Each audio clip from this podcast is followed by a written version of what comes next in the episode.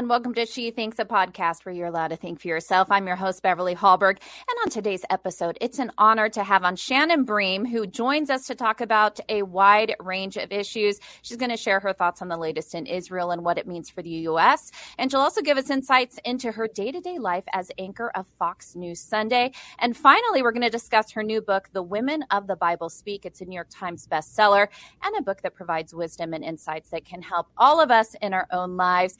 And before we jump into the conversation, as I mentioned, Shannon Bream is the anchor of Fox News Sunday, but she is also Fox News Channel's chief legal correspondent and host of Living the Bream, a podcast where she shares inspirational stories, personal anecdotes, and an insider's perspective on actions and rulings from the High Court.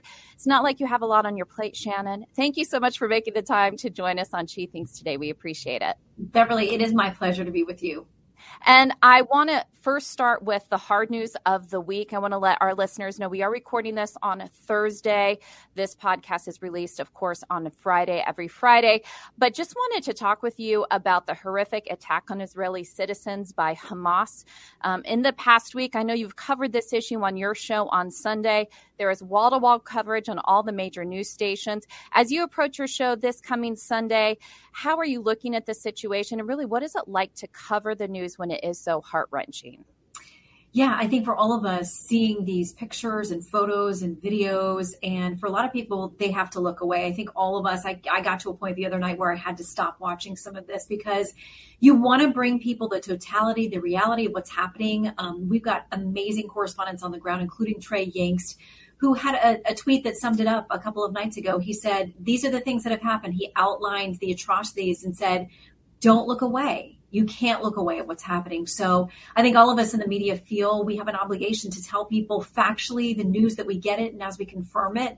Uh, to get it out there. And so it is, I think, for a lot of folks, all consuming. So trying to find the balance between doing our jobs, um, but also taking a little bit of an emotional breather when we need to. I think that's probably what everybody needs to do.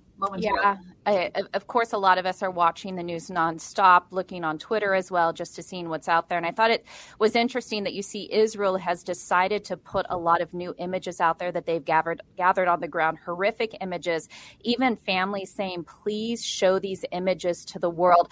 I'm not sure I've quite seen families want the images spread like I have before. I, I think it just is a sign of how horrific it was. Has it shocked you that families have said that?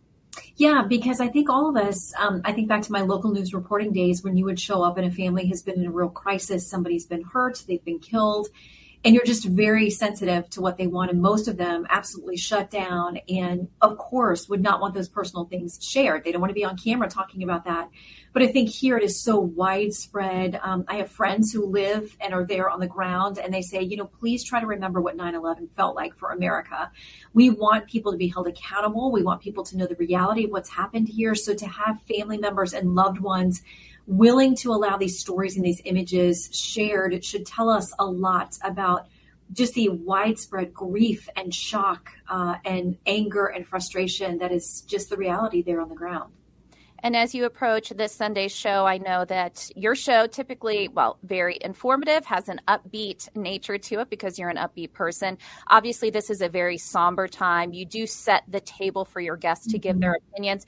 Any opinion you want to give on the situation right now, and maybe even any thoughts on how long we are going to see this war go on? I know there are a lot of unknowns. Yeah, and, and I think in the past, Israel has had some really device, uh, decisive victories that have happened in a relatively short period of time. So people think about those historic victories and think, they're a powerful country. They are equipped and ready because they live in a very dangerous neighborhood. But you've heard the prime minister warning this is going to take a long time. It is doubly a nightmare because there are people who've been taken hostage of all different nationalities. That includes Americans. We think, I mean, at this moment, they're missing. They could be among those we know Israelis have been taken. And so the the question becomes: uh, these evil doers, essentially, um, they want to incite even more terror by putting out videos of those people begging for their lives. They say they're going to put out videos of executing these people. So I pray for wisdom for leaders around the world, and especially for Bibi Netanyahu and that um, coalition government they're putting together there, because they have to make exceptionally difficult decisions about Gaza and the people who are there who don't support Hamas, who want nothing to do with Hamas. Hamas does not represent them.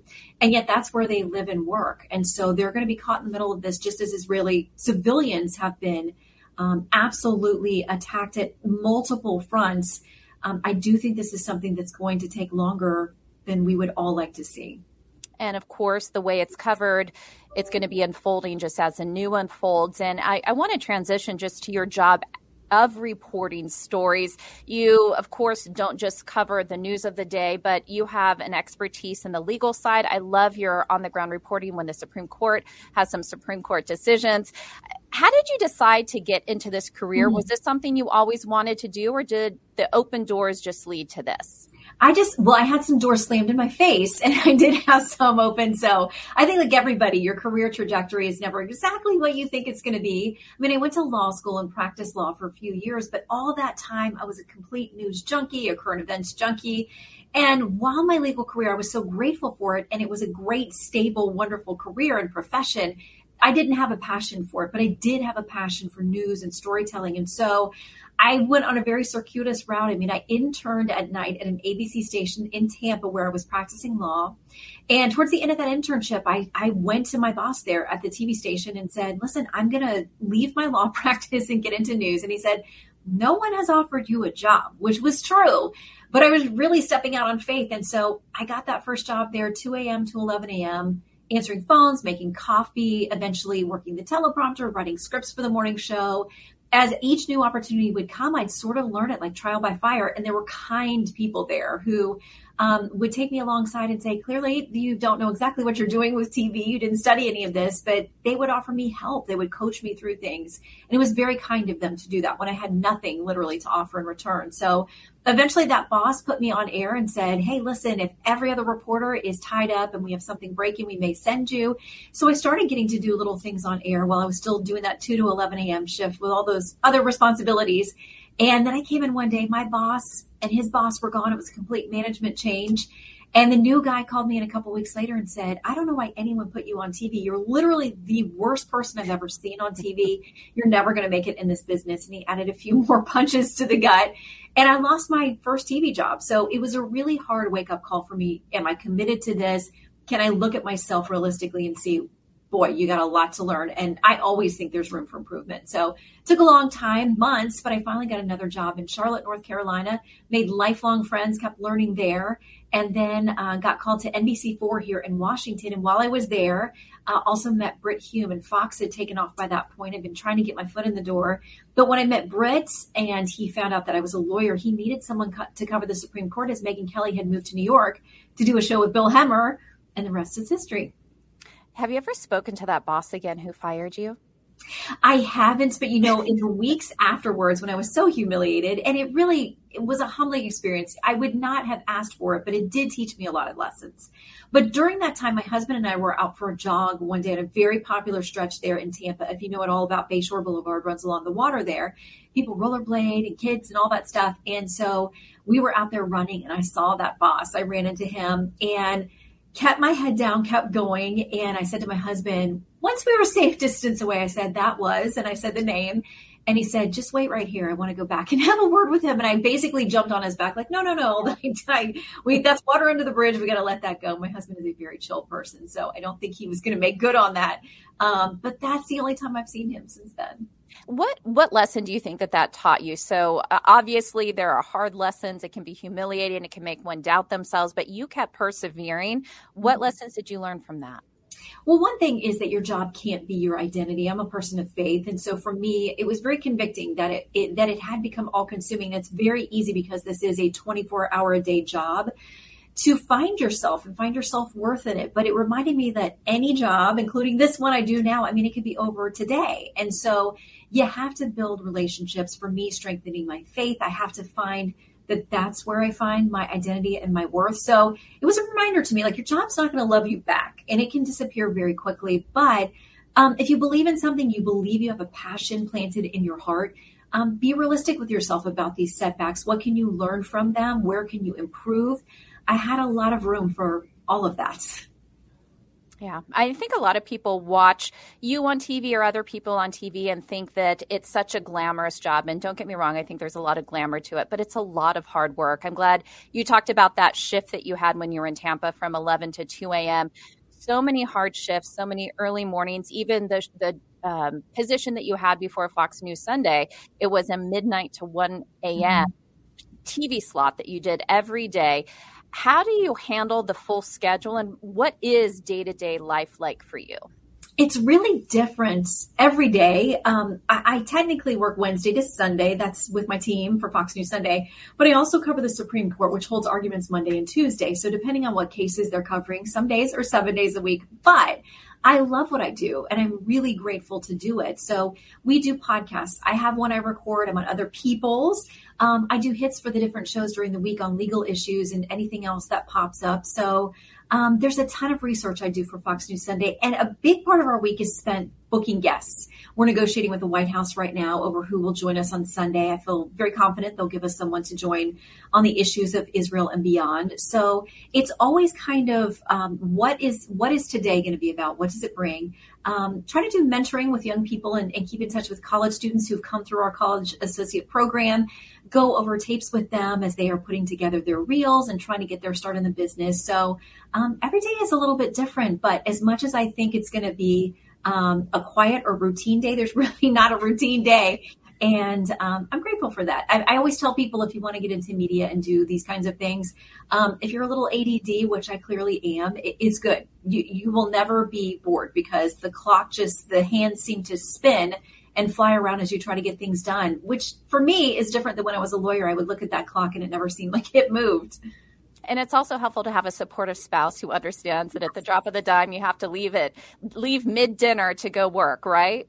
Absolutely. And you know, the with the advent of COVID was so horrible and destructive. And I think we still all bear the scars of that and losing people that we loved and impact on our jobs, our children, all of that. But one of the things that came about from that is that most of us have home studios now for doing work, whether it's a podcast or a TV broadcast, but that makes this more accessible too. And in some ways, that's been a good thing because um, the night that the news broke that Justice Ginsburg had died, we always knew that her health was not great, but we didn't know she was that close to passing away. But to be able to walk away from the dinner table and run to the basement and start reporting, um, you know, COVID changed the way that we are able to get news out and, and do it very quickly. So if there are any silver linings, and it's hard to see that there were, um, it really has changed our capabilities and our ability to reach people around the world, knowing that if they can get in front of a, a an iPhone or a Zoom call or something else, um, we can really get news out much more quickly. COVID really did change the landscape of broadcasting. I know that prior to COVID, unless you lived in Washington, D.C. or New York, it wasn't likely that you were going to be on one of the cable shows. I actually have my studio behind me. That's what you see in the mm-hmm. background right here that I use for Fox. And it's in my basement, so I'm like you. Do most of the, the Fox anchors have their own studio? Obviously, you're going into the studio for mm-hmm. your Sunday show, but do most of the hosts have their own show or their own studio at home? You know, we all, most of us were pretty resistant in the beginning, but I remember being told, oh, it's only going to be for two weeks. So for us, it's one of our guest rooms. And now here we are three and a half years later. And I'm like, well, I kind of like the convenience of it now because when there are those breaking news things, we need to add hours a day or night. Um, you know, it's very helpful. So most of us have kept some ability to broadcast from home um, that we still have capable. So let me ask you this question before we move on to your book. A lot of women talking about trying to have this healthy balance of work and family and just general life.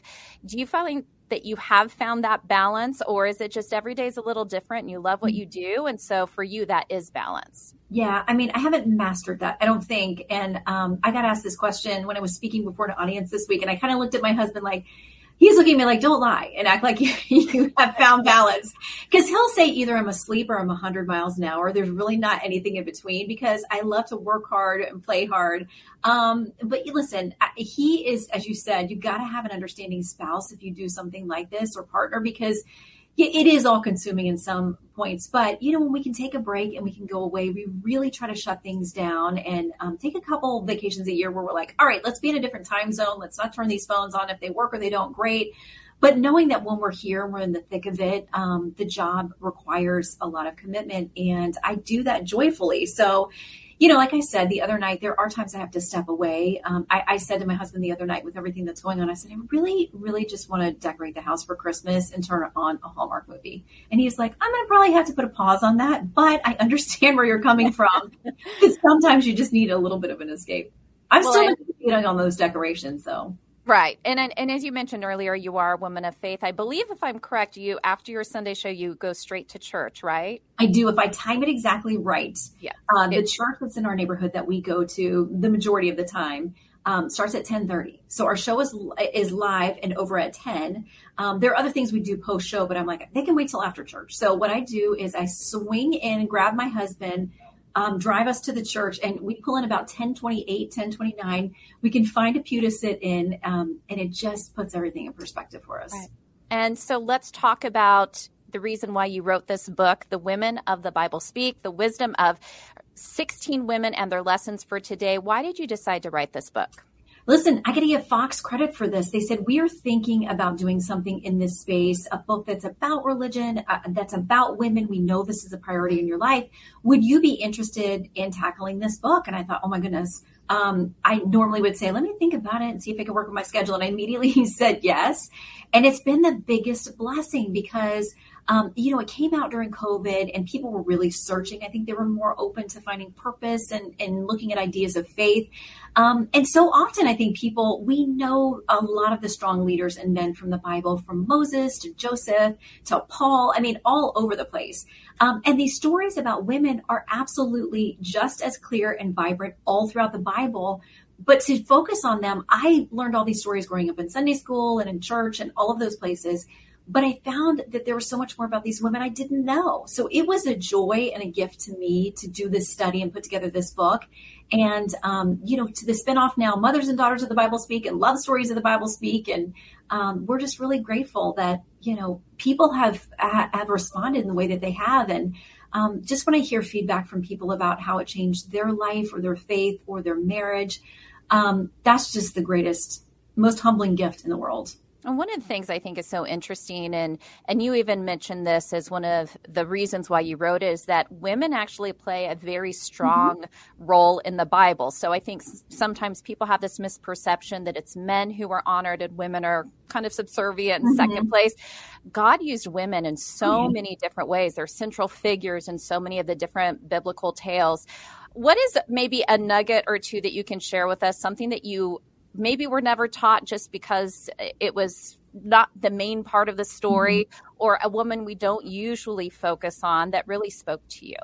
You know, I got to know Deborah a lot more from the Old Testament and the fact that if you think women were second class citizens in the Bible, she busts up every myth about that because she was actually the leader of Israel, the nation of Israel, when we meet her in the Bible. So she's to, she is a judge. She's deciding disputes, but she's also sort of a theological leader and also just the overall leader of the country. And so she believes God has told her, uh, "You're to go into battle against the Canaanites," which was this way, you know, uh, this enemy for them that had been oppressive to them, that had been essentially terrorists to them. And they were so outmanned, outgunned. They didn't have the chariots, they didn't have any of the weapons. So on paper, this probably made no sense that Israel would go after them.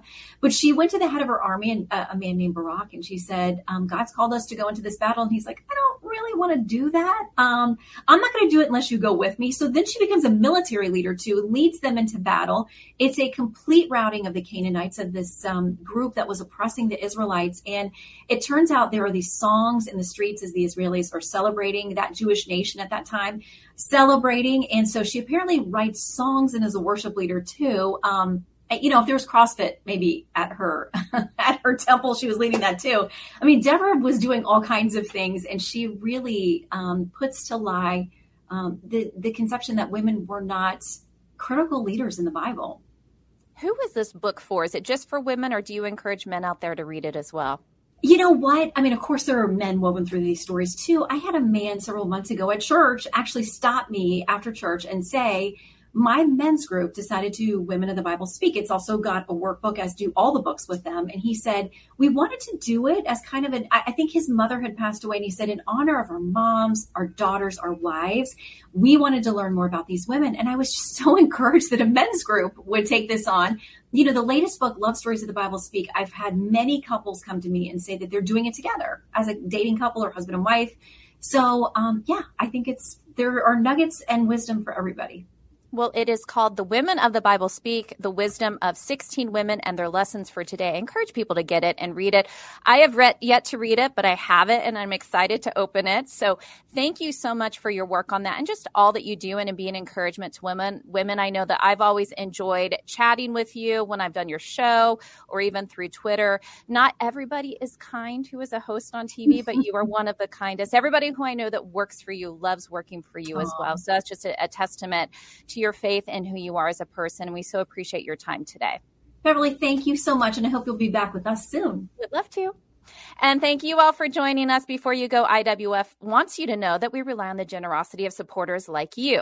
An investment in IWF fuels our efforts to enhance freedom, opportunity, and well-being for all Americans. So please consider making a small donation to IWF by visiting IWF.org backslash donate. That is IWF.org backslash donate. Last, if you enjoyed this episode of She Thinks, do leave us a rating or review. It does help. And we'd love it if you shared this episode so your friends can know where they can find more She Thinks. From all of us here at IWF, thanks for watching.